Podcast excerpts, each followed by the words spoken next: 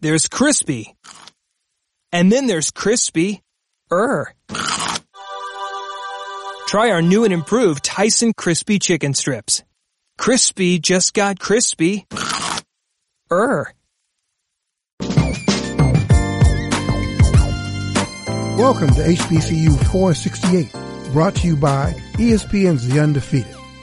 This weekly podcast looks at life inside and outside of sports from the unique perspective of the Rhoden Fellows, handpicked students from six historically black colleges and universities.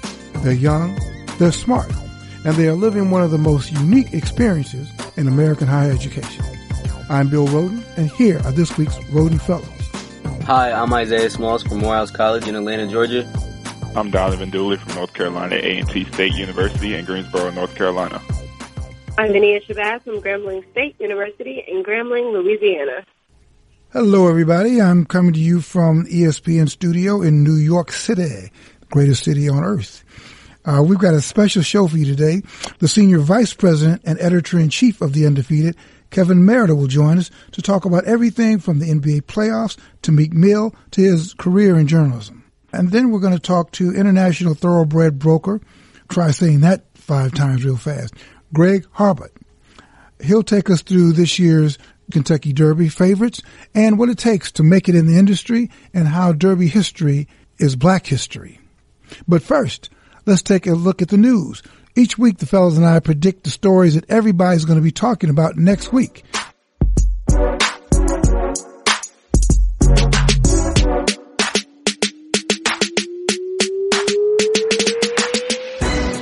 So I think everyone is going to be talking about next week is whether Masai Ujiri is going to be giving up his position as president of basketball operations of the Toronto Raptors to LeBron James, who seems to own that team they're not there mentally when he's on the court. I don't know why. I think that's what nine straight that uh, he's won in Toronto. I just don't know what's going on with the Raptors.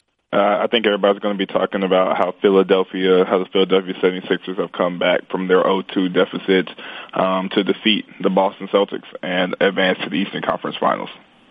I definitely believe that the Kentucky Derby will definitely be the topic of discussion, especially Churchill Downs. So look out for the results. Uh, this time next week, I think people are going to be talking about the Golden State Express and how basically Houston has shot blanks again.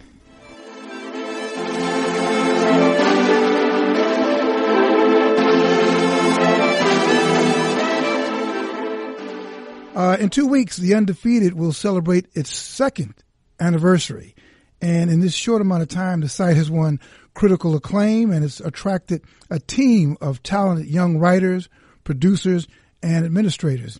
All this happened under the guidance of Kevin Merida, who joined ESPN in uh, 2015 as the senior vice president and editor in chief of the site.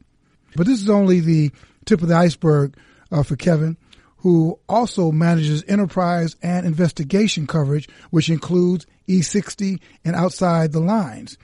Kevin came to ESPN from the Washington Post. We're going to get into that a little later. And he's also co-authored two books, one about Clarence Thomas and the other about former President Barack Obama. Uh, Kevin's on the line with us today to talk about uh, a great career and how he manages some of the hottest stories at the intersection of race and sports. Uh, hey, Kevin, welcome to the show. Hey, thank you, Bill, and uh, to the Rhoden Fellows. Glad, glad uh, you guys are uh, with us. yeah. Hey, hey, Kevin, uh, Isaiah, is going to ask you a question, but they, I was going to ask it, but they bumped me off because they said I was too old to ask this question. Right. And hey, just, just FYI. It was, Mr. Rhoden, Mr. Rhoden. it was only, we tried to clarify it. No, no, you don't. I was going to ask the question. You said no, I couldn't do it because I'm too old. So Isaiah asked asked the question, and Kevin, you could tell if you think that I was too old to ask this question. Go ahead, Isaiah. Uh, okay. Honestly, Mr. Rhoden, so we tried to give you a chance. We said if you could name three songs by them, you could you could have asked it. But all right, here we go. Here we go. So, uh, Mr. Merida, you know, I was scouring Twitter the other day, and I saw that you retweeted a photo of Gucci Mane, Robert Kraft, and Meek Mill. I wanted to get your thoughts on that triad. Uh, I thought it was an interesting thing. It looked like looked like Meek and and Gucci were having a nice little little battle back and forth, and and Kraft looked like he was perplexed to know what are these guys talking about. So that was my takeaway. You know, people are looking at Robert Kraft and wondering what Robert Kraft they're seeing. You know, he had his arms around Meek Mill. He was associated with um, him getting released from prison. That was a cause celeb by many athletes and other celebrities. Now he's at courtside. Before that, you know, he was he flew the the kids and families of the Parkland uh, High School to the march, uh, gun control march in Washington D.C. So aligning himself with some some causes, and you know, here's somebody who was previously thought to be close to Trump, and so maybe there, you know, is a is a relationship there. Uh, I know our own Justin Tinsley is looking into to just you know the whole evolution of the Meek Mill story and that's part of it too. The, the, how did how did Robert Kraft come to be associated with with Meek? It's interesting that you say that, uh, Kevin. We um we had a conversation on our podcast a few weeks ago. We said uh, kind of sticking with the entertainment, we we said Beyonce belongs in the pantheon of greatest performers ever after her performance at Coachella. Um, but Isaiah, you know, thinks Kanye belongs on this list. Um, I kind of want to know what do you think, and how crazy is Isaiah for thinking Kanye belongs on this list? I, I feel like when you get into the greatest conversations, you really got to earn that. You know, I probably would lean more toward Beyonce than Kanye. I know time changes things, right? As soon as you have something that steps on your art, and, and Kanye's having his own moment with some of his comments about slavery and and his knowledge of history and and everything related to his TMZ interview, I think people are looking at him in a different way, and that sometimes does impact people's art. You know, Bruce Springsteen, you know, there are a bunch of artists, and Bruce Springsteen is known for really mixing his music with his politics and social activism you know, some fans are good with that and, and other fans are not so good with it. I think his fans are mostly good with it, but, but it's always a dangerous thing when you, when you have art that you're known for and then if your politics don't, don't seem to align with that, then people start looking at you differently. You know, it's interesting. You don't hear Beyonce doesn't reveal very much about herself. It's one of the one of the fascinating things about her career is we don't know a whole lot about Beyonce. She doesn't do many interviews. Uh, and I doubt if she would ever have any Kanye type TMZ interviews. You know, so I was thinking about this that you raised it in the context of the discussion around Kendrick Lamar, who won the Pulitzer, and and he doesn't have a long body of work, right? Uh, but already people are talking about him as the greatest, you know, uh, on on the all time greatest list, if not the greatest rapper in history. He's in the conversation, right? And and some people are saying, "Oh, wait, too fast." But now he's got a Pulitzer. You know, he's got a kind of an award that others in the genre, whether and this goes from jazz all the way up to hip hop, do not have. And so it makes people kind of talk about him in a different way. You know, you could argue that some people get to greatness quickly, and it's also, you know, when you're in these these times. I don't know how many of you guys know. You guys are young. You know about Kool Herc and some of the you know, old the, the rap. If you if you study hip hop, maybe you go back there and you know about some of the guys that didn't get credit and and fame and notoriety, and certainly not the richest. Hey, but Kevin, they didn't even know about James Brown. Now, my you know, because they, they. Oh, come on! I can't. Okay, Kevin, no, no, no, they didn't know. I I asked them, did they know Papa's got a Papa's got a because hey, hey, hey, guy, listen, my show, my show, be quiet. So they said, so when they were telling me I was too old to ask you the question about Gucci Mane, and which, by the way, now that Donovan asked you a question, is that a generational question? I mean, is somebody too old to ask that question? No, not at all. I mean, I, I you know, I don't believe in age, right? I, I believe in relevance. I think you're only as old as you as you feel and and live and be right in this world. I mean, you know, I, I look at it like as, as long as I'm here and I'm and I have like mental faculties, and even if I don't have the physical, you can still learn, you know, and that's that's what we're here to to do is to keep learning, man. I I learn from you guys. What, whatever I don't know about Gucci Mane, and I can learn from Donovan and Isaiah and Mania. You know, one thing about being around the undefeated, we have such an eclectic mix of of people, and we cross so many generations you know, hopefully they learn some stuff from from people like me and Bill who've been around, and and I learned a lot from Justin Tinsley and Aaron Dodson and Rhiannon Walker and and and some of our young people. So, you know, we're all here to learn, and that's that's what makes it it fun. But they should know about James Brown, all right? I mean, you know. Oh yeah, we right. know about, about James. We know about James Brown. We know about oh, oh James. Oh, now you know about James Brown. You didn't know about James Brown off the mic. Now you know about James Brown. I'm gonna be honest, Mr. Rhoden. It was it was your singing. It was I couldn't understand. Didn't even know what you were saying. You were singing. It was a lot for me. I couldn't couldn't Okay. take it all on, and I just decided. Couldn't keep And I a just note. decided I didn't All know. right, Okay, Mania, Mania, can say can can we let can we let Mania go, please? I don't know what was uh, established between you guys off mic, but um, I think I think look, James Brown's got a movie made after him, and, and someday Kendrick Lamar and and and Beyonce they're gonna have movies made after them. I don't think Gucci gonna have one made after him, but but I think some of the others will. Hey, let me ask you this, Kevin. I Got a best selling book though. what? Hey, there you go. have a best-selling book. But, but, There you go. So that that's they're they're they're current and they're relevant. Do you think uh, Kendrick Lamar deserved a Pulitzer? I do. Even I can see he's a genius, you know? You know, it's great that the Pulitzer board awarded Kendrick and and it's also, you know, the people who were the jury looking at the music, there were there were people who study music, you know, and and it was pretty unanimous from what I read among the jury um, and also at the board level. I think that they were recognizing that he was doing something in his genre, and you have to you can only evaluate in the genre. I heard lots of other people and debating and and and saying, did he deserve it? Is it too quick? Do we need a longer body of work? And and what about the jazz musicians and the great R&B people and others, particularly in black music, who weren't honored?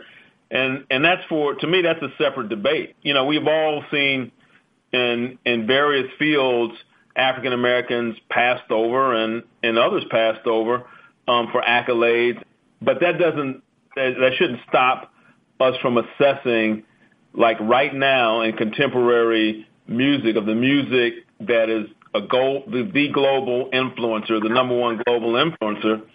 You know that there, here's a master, right? I think I think people say he's at the top of his game in this game, so. I, I was good with that, you know, and I thought it was a, a great, inspiring choice, and I hope others. I hope I hope Kendrick is not the last person unexpected who gets a Pulitzer for his genius. Our guest is Kevin Merida. He's a senior vice president and editor in chief of The Undefeated. While we're on this this this thing of um, greatness and that, what, what's your standard uh, for greatness? I, I heard an interesting debate or a debate yesterday. Uh, somebody was saying that Ben Simmons, you know, the uh, 76ers, wow, this guy's great. And I think the person who I think it may have been um, Rick Mahorn was saying, well, hold, hold, hold, hold on. I mean, what what's greatness? I mean, the guy he's had a great rookie year, but don't we need? I think you mentioned the word body of work. I mean, if Ben Simmons is great, what is what is LeBron James? you know, so what, what what's your standard of, of greatness? Whether it's in you know sports or or writing or whatever, what's your standard of greatness? You know, I think Ben Simmons looks like, you know, based on his rookie year, he looks like he's special, you know, and I think we can say he runs the floor, looks like he has command of the game, uh, great basketball IQ, you know, seems like he makes players on the court better.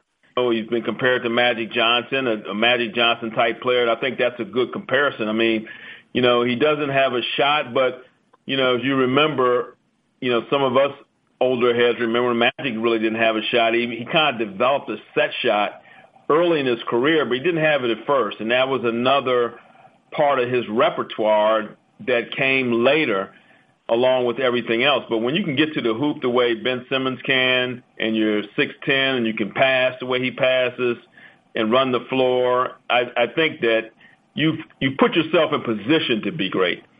So you mentioned uh, Ben Simmons, and I know a lot of it's been made of the Ben Simmons versus Donovan Mitchell Rookie of the Year debate. So I kind of wanted to get your opinion on what do you think is the biggest storyline of the playoffs thus far? Is it Terry Rozier and his emergence, or you know uh, LeBron's complete domination of the Toronto Raptors? So uh, yeah, what do you think?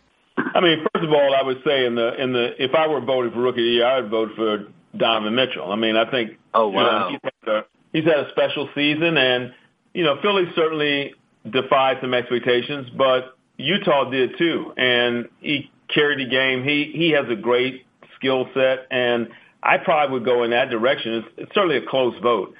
You know, the storylines are great. I mean, uh, Le- LeBron's storyline, he keeps surprising you and and keeps you know, putting his team on his back at this stage of his career, I think is the, the greatest thing. He has to play a lot of minutes. It's not surprising he would say how tired he was. I think this team is is not a particularly strong Cavs team. They're running through the Toronto Raptors, and um, they were tested against the Pacers, playing like 40 plus minutes a game and putting up incredible numbers. And so hey, his legacy is cemented, and and all we'll be arguing is how far up he is, and will we give him the GOAT award or not? Uh, I'm not prepared to do that myself, and I still think Jordan, you know, for what Jordan has done, is still the GOAT to me. But but LeBron has done some amazing things. I, I look at it like as amazing as all that he's done. Let's see where it ends. You know, if they don't win a championship, then this then it's another remarkable series of individual performances and things that didn't lead to a championship. Is that a major thing for you, uh, championships? I don't think it's the only thing that defines your greatness, but since we're talking LeBron and Jordan, I'm just pointing out that Jordan is 6 and 0 in finals. He left and and and retired and went to pursue a sport that he had no previous professional experience in, and then came back and three-peated. You know, right. so right. I, I do think that he has separated himself, and in, in both the way the rules were, a lot more physical defenses on guys, more hand checking.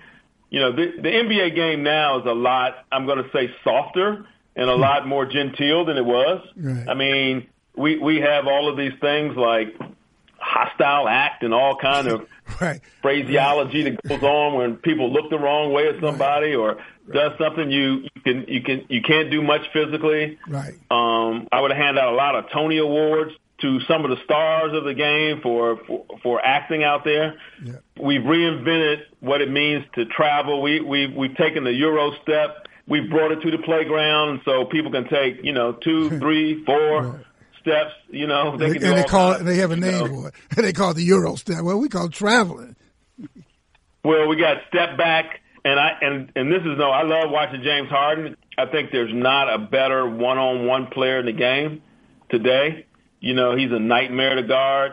But you know, even NBA players laugh and joke about his step back, which is an official travel, but there's no way they can put the genie back in the bottle. The NBA can't stop him from doing it unless they want to treat him like like the NBA treated I, Allen Iverson, because there was a period when Allen Iverson, when he was doing his crossover and yanking people, man, he was pulling that way back, and then they finally started calling travels on him. Um, I kind of want to switch gears to kind of talk a little bit about why do you think LeBron holds such a psychological advantage over the Raptors? One, and two, I kind of want to know. I know that you're from the DC area. You've been covering, you know, been with the Washington Post for a minute. Um, do you think there's anything the Wizards can do to get out of mediocrity moving forward? Well, I I think that LeBron is kind of the Raptors' kryptonite. You know, I I didn't believe in them even as the number one seed.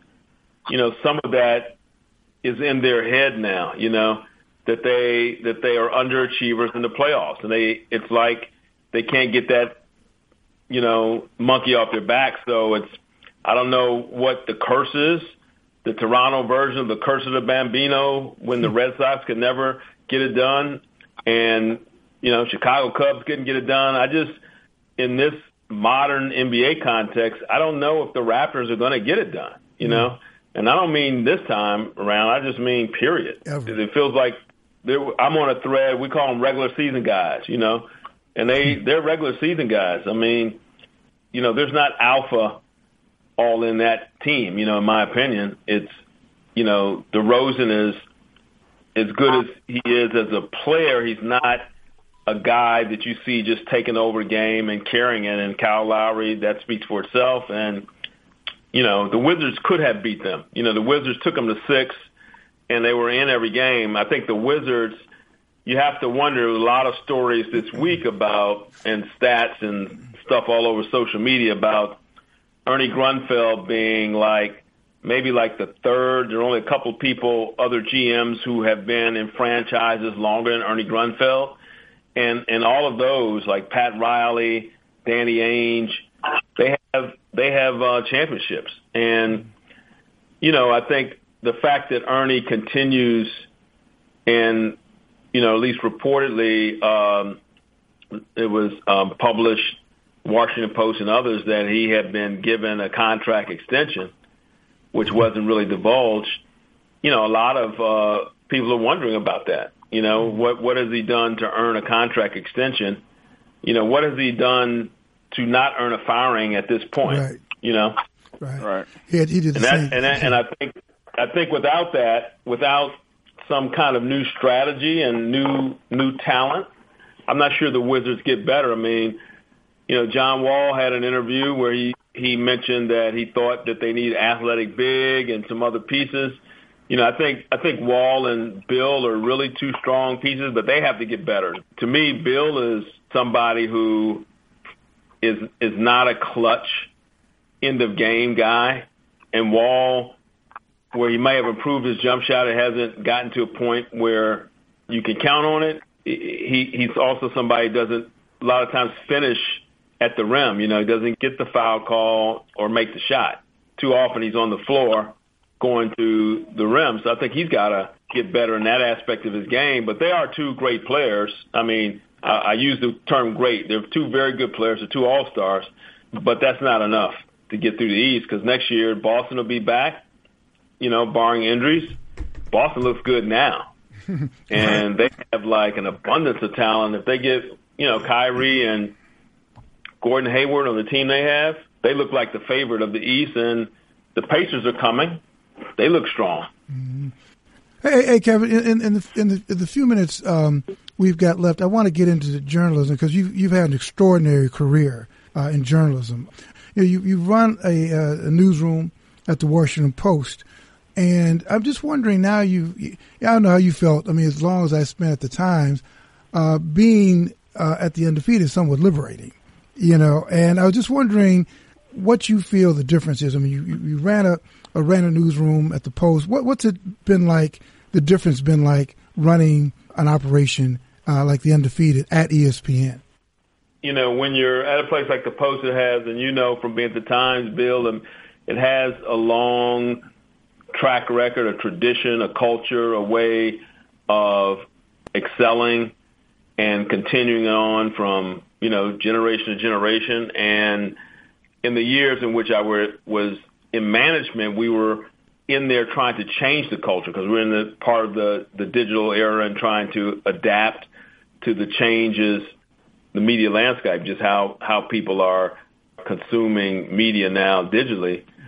You know, you go to the undefeated and it's first of all, it's a startup. It's, it's yours. There's not a culture. You know, you, you create it. You know, you start from scratch and, you know, the first thing you do is just trying to build from within, you know, and create an inspiring place where we can do work that's important and matters.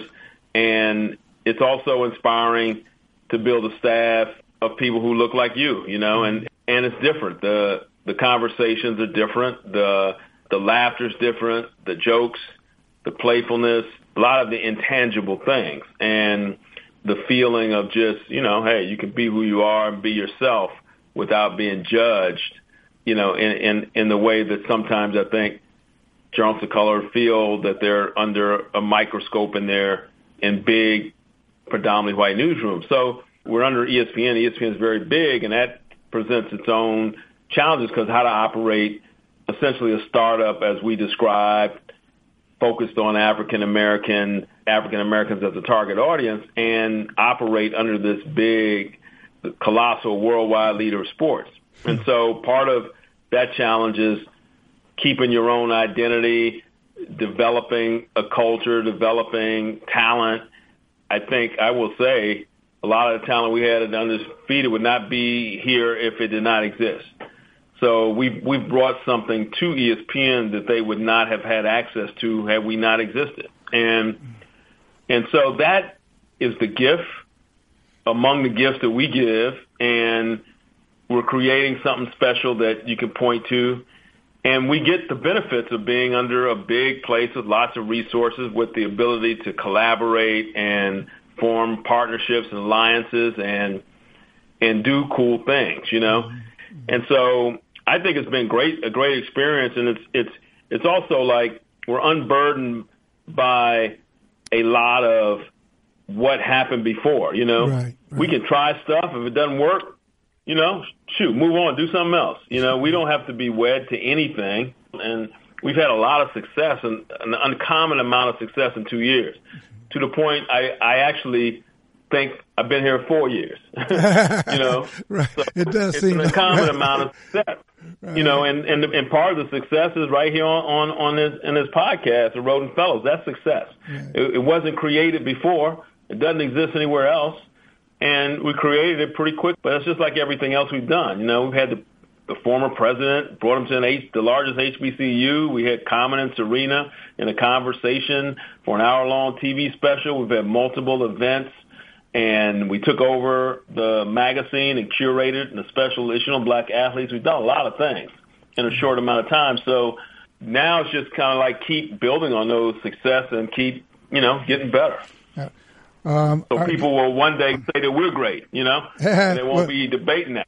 was heading in that direction, and and in large part, Kevin, it, it's uh, the the everything that, that has been accomplished is because of you uh, as as the um, uh, as the leader of, of the organization. So I think you've got to get a lot of uh, of, of props uh, for that.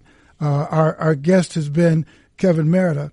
Uh, he's the senior vice president and editor in chief of the Undefeated. You know, Kevin, listen, man, you got to promise to come back because we need to do just a whole a whole thing show with you because we haven't even got to the the books and the difference between book writing and journalism.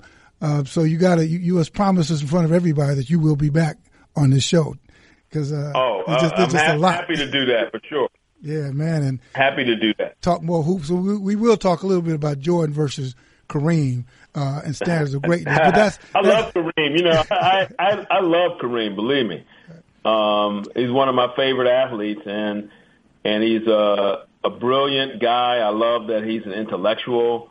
You know, author of 14 books, and and I've interviewed him a couple times myself. I know you have many times, Bill. He's he's really a model for a black athlete in every dimension, and he's still, hey, he's still the all-time leading scorer in NBA history. So That's he's got that record. Nobody's broken it yet. That's right. You know. Hey, hey, Kevin, listen, man. Thank you, thank you so much, man. This has been great, and enlightening. I hope the kids, the students, are taking, the fellows are taking notes uh, because this is uh, lesson number one in journalism. But Kevin, thank you so much, man, and uh, let's uh, keep grinding. Hey, thank thank you, thank you, Bill. Thank you, guys. Thank you. Isaiah, Donovan. Thank you guys for all you do. Absolutely. Appreciate Thank it. you. All right. All Uh, right. That was, you. that was Kevin Merida, who's the senior vice president and editor in chief of the Undefeated. Uh, we're going to take a short break, and when we come back, we'll talk about the Kentucky Derby, past and present, with horse racing expert and international thoroughbred broker Greg Harbert. Stay tuned.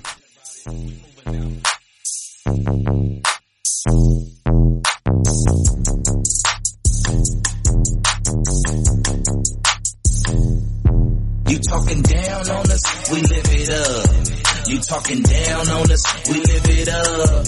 I'm talking way up, way up. I'm talking way up, way up. I'm talking way up, way up. I'm talking way up. By the time you hear this, the winner of the 144th Kentucky Derby will be known, and you'll see countless photos of those infamous Derby fedoras and hats.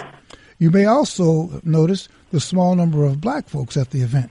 This is probably because most people in the horse racing industry, from top jockeys to horse brokers, are not black. But that was not always the case. Uh, blacks used to dominate the sport. Greg Harbert, international thoroughbred broker and expert, is one of the few African Americans currently in the business of analyzing and predicting the success of racehorses. Uh, you can say it's in his blood because he's not only passionate about the work, his grandfather and great grandfather were in the horse business. Uh, Greg's on the line with us today.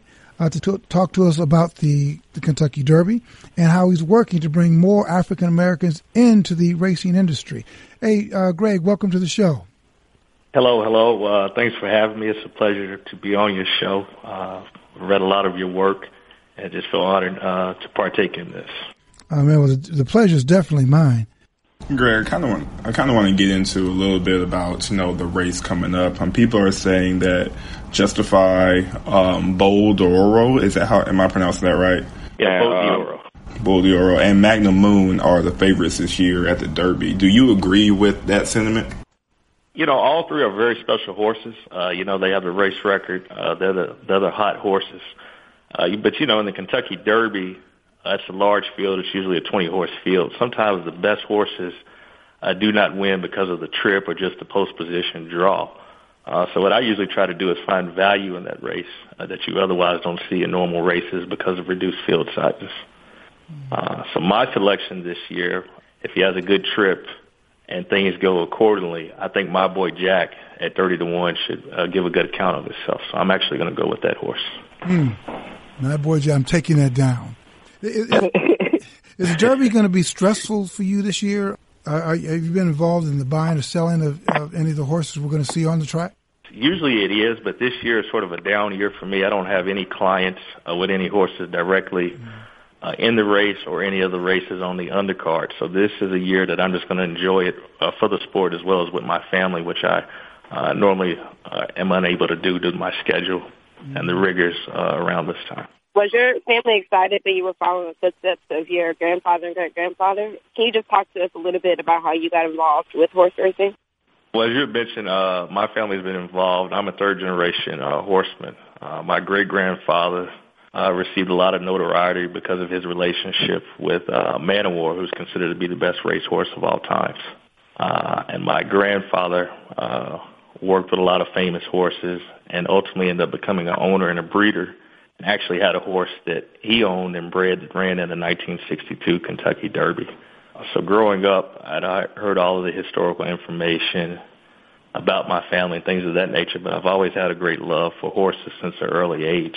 But it was only up until about high school that I figured out that I could make a career out of this, out of something that I love. So that's how that came about. So coming from the black community, you simply just don't see a lot of faces that look like ours in that field um, of horse racing.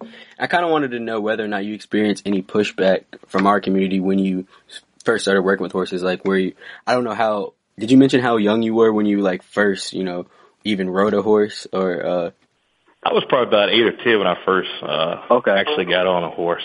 You know, picked it up as a hobby as far as riding horses at summer camps and things of that nature. And I was probably about 18 when I started working into the business directly. Okay, so when you first, you know, started to get into the industry, you know, did you experience any pushback from either friends or stuff? Like people just kind of making fun of you or anything like that? Any personal experience that you would want to share? Yeah, you know, uh, that wasn't big on a lot of kids' radars, especially within the African American community, uh, to be going into the equine uh, industry. You see that a lot more uh, from the Caucasian side as opposed to the African American side. But luckily for me, you know, I had a lot of friends that really pushed me, to, you know, to follow my passion and uh, to go that route. But uh, you're absolutely correct. Uh, there's just not a lot of African American kids or adults coming into the industry. Mm-hmm. And, and why is that, uh, Greg? I mean, I know that's a that's a long, long, long uh, answer, but um, what happened? You've been involved in it. Your grandfather, your great grandfather, who used to dominate it. How hard has it been to recapture that momentum? And, and what are you doing to, to bring more African Americans into the business? Uh, that's a that's a good question. Uh, when you look at the early history, uh, the first Kentucky Derby back in 1875 uh, the horse who won it was trained by an African American man by the name of Ansel Williamson, and the jockey was Oliver Lewis. And early on, uh, African American horsemen uh, dominated in our profession. Were really the history and the backbone of of this sport. And about 1896, when you have Plessy versus Ferguson, is when you can begin to see the dynamics change uh, within this sport. And uh, ever since then, uh, you know, we've sort of just been uh, pushed back further and further and further. And actually, in talking about the Kentucky Derby from 1921 to the year 2000, uh, there was no African American horsemen or jockeys who had representation in the race as a trainer or a jockey. Wow. So when you look at those statistics and you look at the overall costs associated with coming into the business, uh, there's just not a surplus of African American owners uh, to give business to trainers or bloodstock agents, things of that nature, uh, like myself. So the biggest biggest contributor, what I say, is just a lack of owners who are actively participating uh, in the sport. Uh, some famous African Americans who were involved in the early 90s were guys like Don King, uh, Berry Gordy, MC Hammer, uh, some national celebrities. But since then, uh, there just hasn't been a surplus of, of, of younger African American celebrities coming into the industry or, you know, younger professionals, business people, things of that nature. Yeah. Let me ask you this. If a guy like, you know, Charles Stewart, you know, the great trainer, or uh, Isaac Murphy, if they would have known then what we know today, is there anything that they could have done to maintain the dominance uh, that, that African Americans had in the industry? You know, from my personal standpoint, I think the deck was just so stacked against them. You know, obviously these guys are very talented, whether it comes from a training standpoint or a riding standpoint. Uh, but let's talk about the jockeys, for instance. Those guys were at the height of their career when I say the rug was pulled out from underneath them. And basically what you had was white jockeys that were deliberately not riding to win, but riding against African American jockeys to the point that they would cause bodily harm to the jockey or horses. Uh, so when you're going up against those circumstances, uh, there's not much that you can do. Uh, you know, so in essence, uh, you know, white owners, they didn't want their horses injured, so they just stopped riding black jockeys. Mm. So, the, you know, it wasn't an issue of talent or things of that nature. It was just circumstances beyond them. That's really interesting that you say that, Greg. I kind of kind of piggybacking back to my question, something that you mentioned earlier with the entertainers and you know the young black businessmen and women that were in you know horse racing as owners. How do you think you can or people can get the interest of horse racing you know back up to appeal to these younger successful African Americans like that are more known to have more influence in horse racing? Uh, you know, the biggest thing is just getting people there. A lot of people don't come because they don't know anything about it. Uh, but I was just recently in Miami back in January, and they hold currently the world's richest race. It's a $16 million purse called the uh, Pegasus World Cup. And it was amazing to me. They teamed up with Club LIV, which is a big nightclub in Miami. And uh, they had a lot of rappers to perform after the race a lot of people came out not necessarily to see the horse race, but because of the entertainers that were on the program after the race. And because people came out for that, they were able to get exposed to, you know, my industry and things of that nature. And a lot of people fell in love with it. So I just think it's, we need to do a better job of getting the word out and actually getting people to the track, the younger generation. And that's the issue for the race, the, the industry in general, though, right? I mean, that they're trying to get young people in, in general yes, you know, the industry as a whole, you know, getting the uh, the younger generation, uh, you know, but with African Americans, you know, I'm currently working on an endeavor now. Uh, well, instead of bringing individuals in as sole proprietors, what I'm doing now is creating racing syndicates, mm. and it brings you know people in. You come in for a small percentage, say five to ten percent of a horse, and you know you bring people along slowly. Uh, you know, it's the same reward, things of that nature, but the risk uh, and everything else is, is spread out as opposed to you being a sole proprietor in a horse, and that's uh, gone over very well. What's the most expensive horse you ever bought or sold? Uh, the most expensive horse I've ever purchased is probably a five million dollar horse. Why is the price five, so high? Five million. Wow. Correct. Uh, the the price, you know, when we go out and purchase a horse, as things that you look at, such as conformation, race record, but the biggest contributing factor is the pedigree on the horse. And by pedigree, you look at the mother's female family, and you look at the uh, the sire's uh, top end of the pedigree. And basically, what you're saying is, based upon this pedigree, this horse has the potential to run at an elite level. So the better the pedigree, the better your half brother, half sister, or full brother, full sister may be, the more you're going to pay for a particular horse. Well, so when you think of jockeys, I know just personally, I think of a small, short, white man. I wanted to know if women can be jockeys too. And if so, why don't we see a lot of them then? Because I I've never seen a woman jockey before. Historically, and now uh, you know, racing has been dominated by men. Uh, we do have uh, female riders, and we've had some very good uh, female riders. Uh, but when you look at it, you know, horse racing is a contact sport, and you know, uh, a, a lot of owners in particular have issue with putting a female rider on a horse, and she has to compete against a male who's generally bigger and stronger. So, you know, that's an obstacle that they have to overcome as a woman that they can compete uh, against the men. So, you know, there's just not as much opportunities for the female riders as it is the male riders. Hey, uh, could you, could, uh, Greg, could you um, develop that? Because I think a lot of people are surprised uh, when you talk about uh, thoroughbred racing as a contact sport. It is a lot more brutal than people realize. But could you develop that? Why why is such a, a, a such a physical and, and, and contact oriented sport? Uh, well, you know, you're dealing with 15, 1600 pound animals. You know, a typical jockey weighs anywhere between 105 to 115 pounds, but they're some of the strongest athletes, uh, pound for pound. I mean, they're physical machines. And I, I don't know if you guys have ever watched a race, but say the last 16th uh, in the deep stretch. I mean, those guys are using the whip and pressing down and bearing down on the horse to get him to exert himself uh, to maximum potential. Uh, you know, you also, during the course of a race, uh, you know, you have to jockey for position, things of that nature, and you're basically driving and steering a 1,600 pound animal.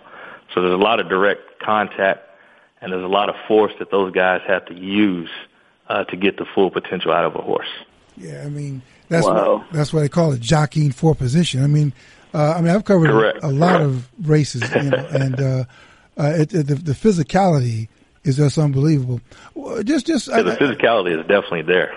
Oh, it's unbelievable. Just, just before, before I let you go, um, I, I, used to write a lot about just the the uh, cruelty aspect of the sport, um, in terms of everything from uh, the, the breeding of horses. You know, they're you know on these these spindly legs and all that. Ha, has that improved the, the, sort of the race trade drugs and you know ha, you know and even you know sort of the the, uh, the, the breakdowns that you see. Do you think that the industry has improved in that direction, or since you don't have like an Eight Belles or a you know a, you know like a dramatic death on the track, has it kind of just been swept under you know under the under the rug? No, I think the industry has definitely improved, and there's always room for for more improvement. But one thing I do want to say in regards to that, uh, you know, you're dealing with animals that cost millions, if not multi-millions of dollars. These animals receive some of the best care. And, you know, they have some of the best employees in the world that are looking after them.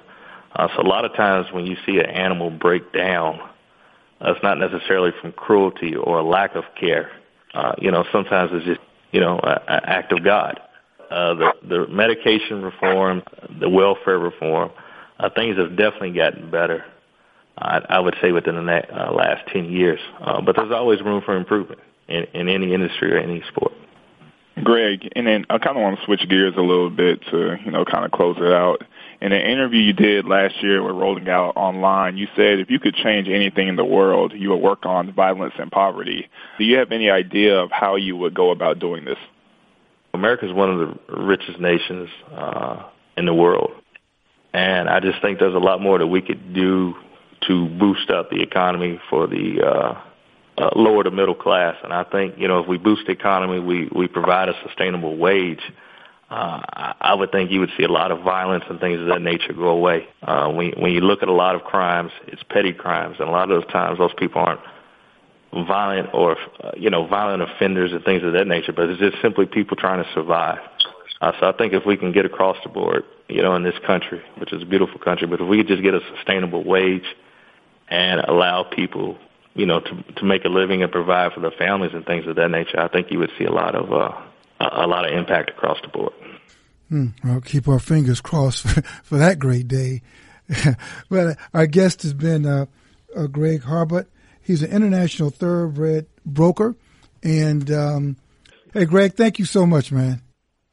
It was a pleasure to be on your show, and thank you guys for your time. No, thank you. Right, I appreciate care. you coming here.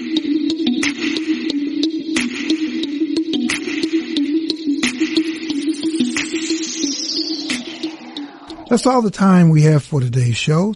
Uh, before we close out, Kanye West has been all over the headlines lately. His recent tweets and interviews about slavery being a choice have ruffled some feathers, to say the least.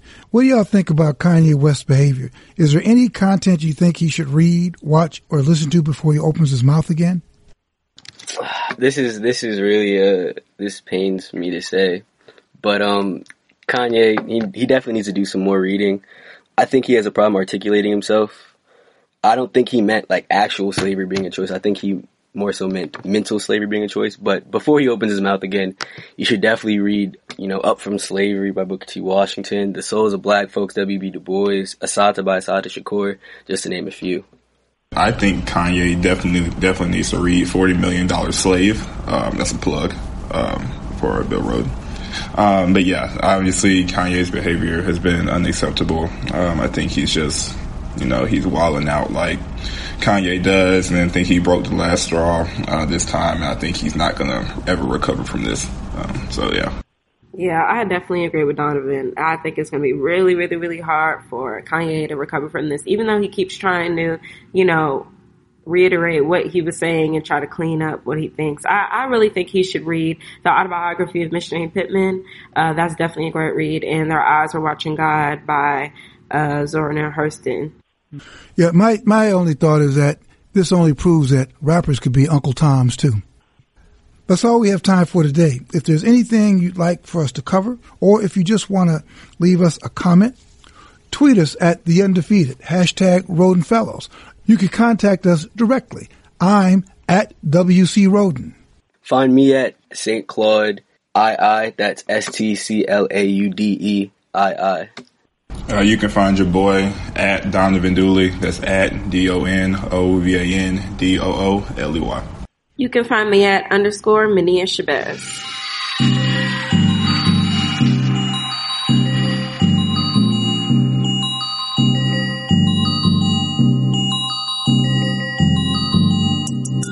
Thanks for listening to HBCU 468, the Rhoden Fellows podcast.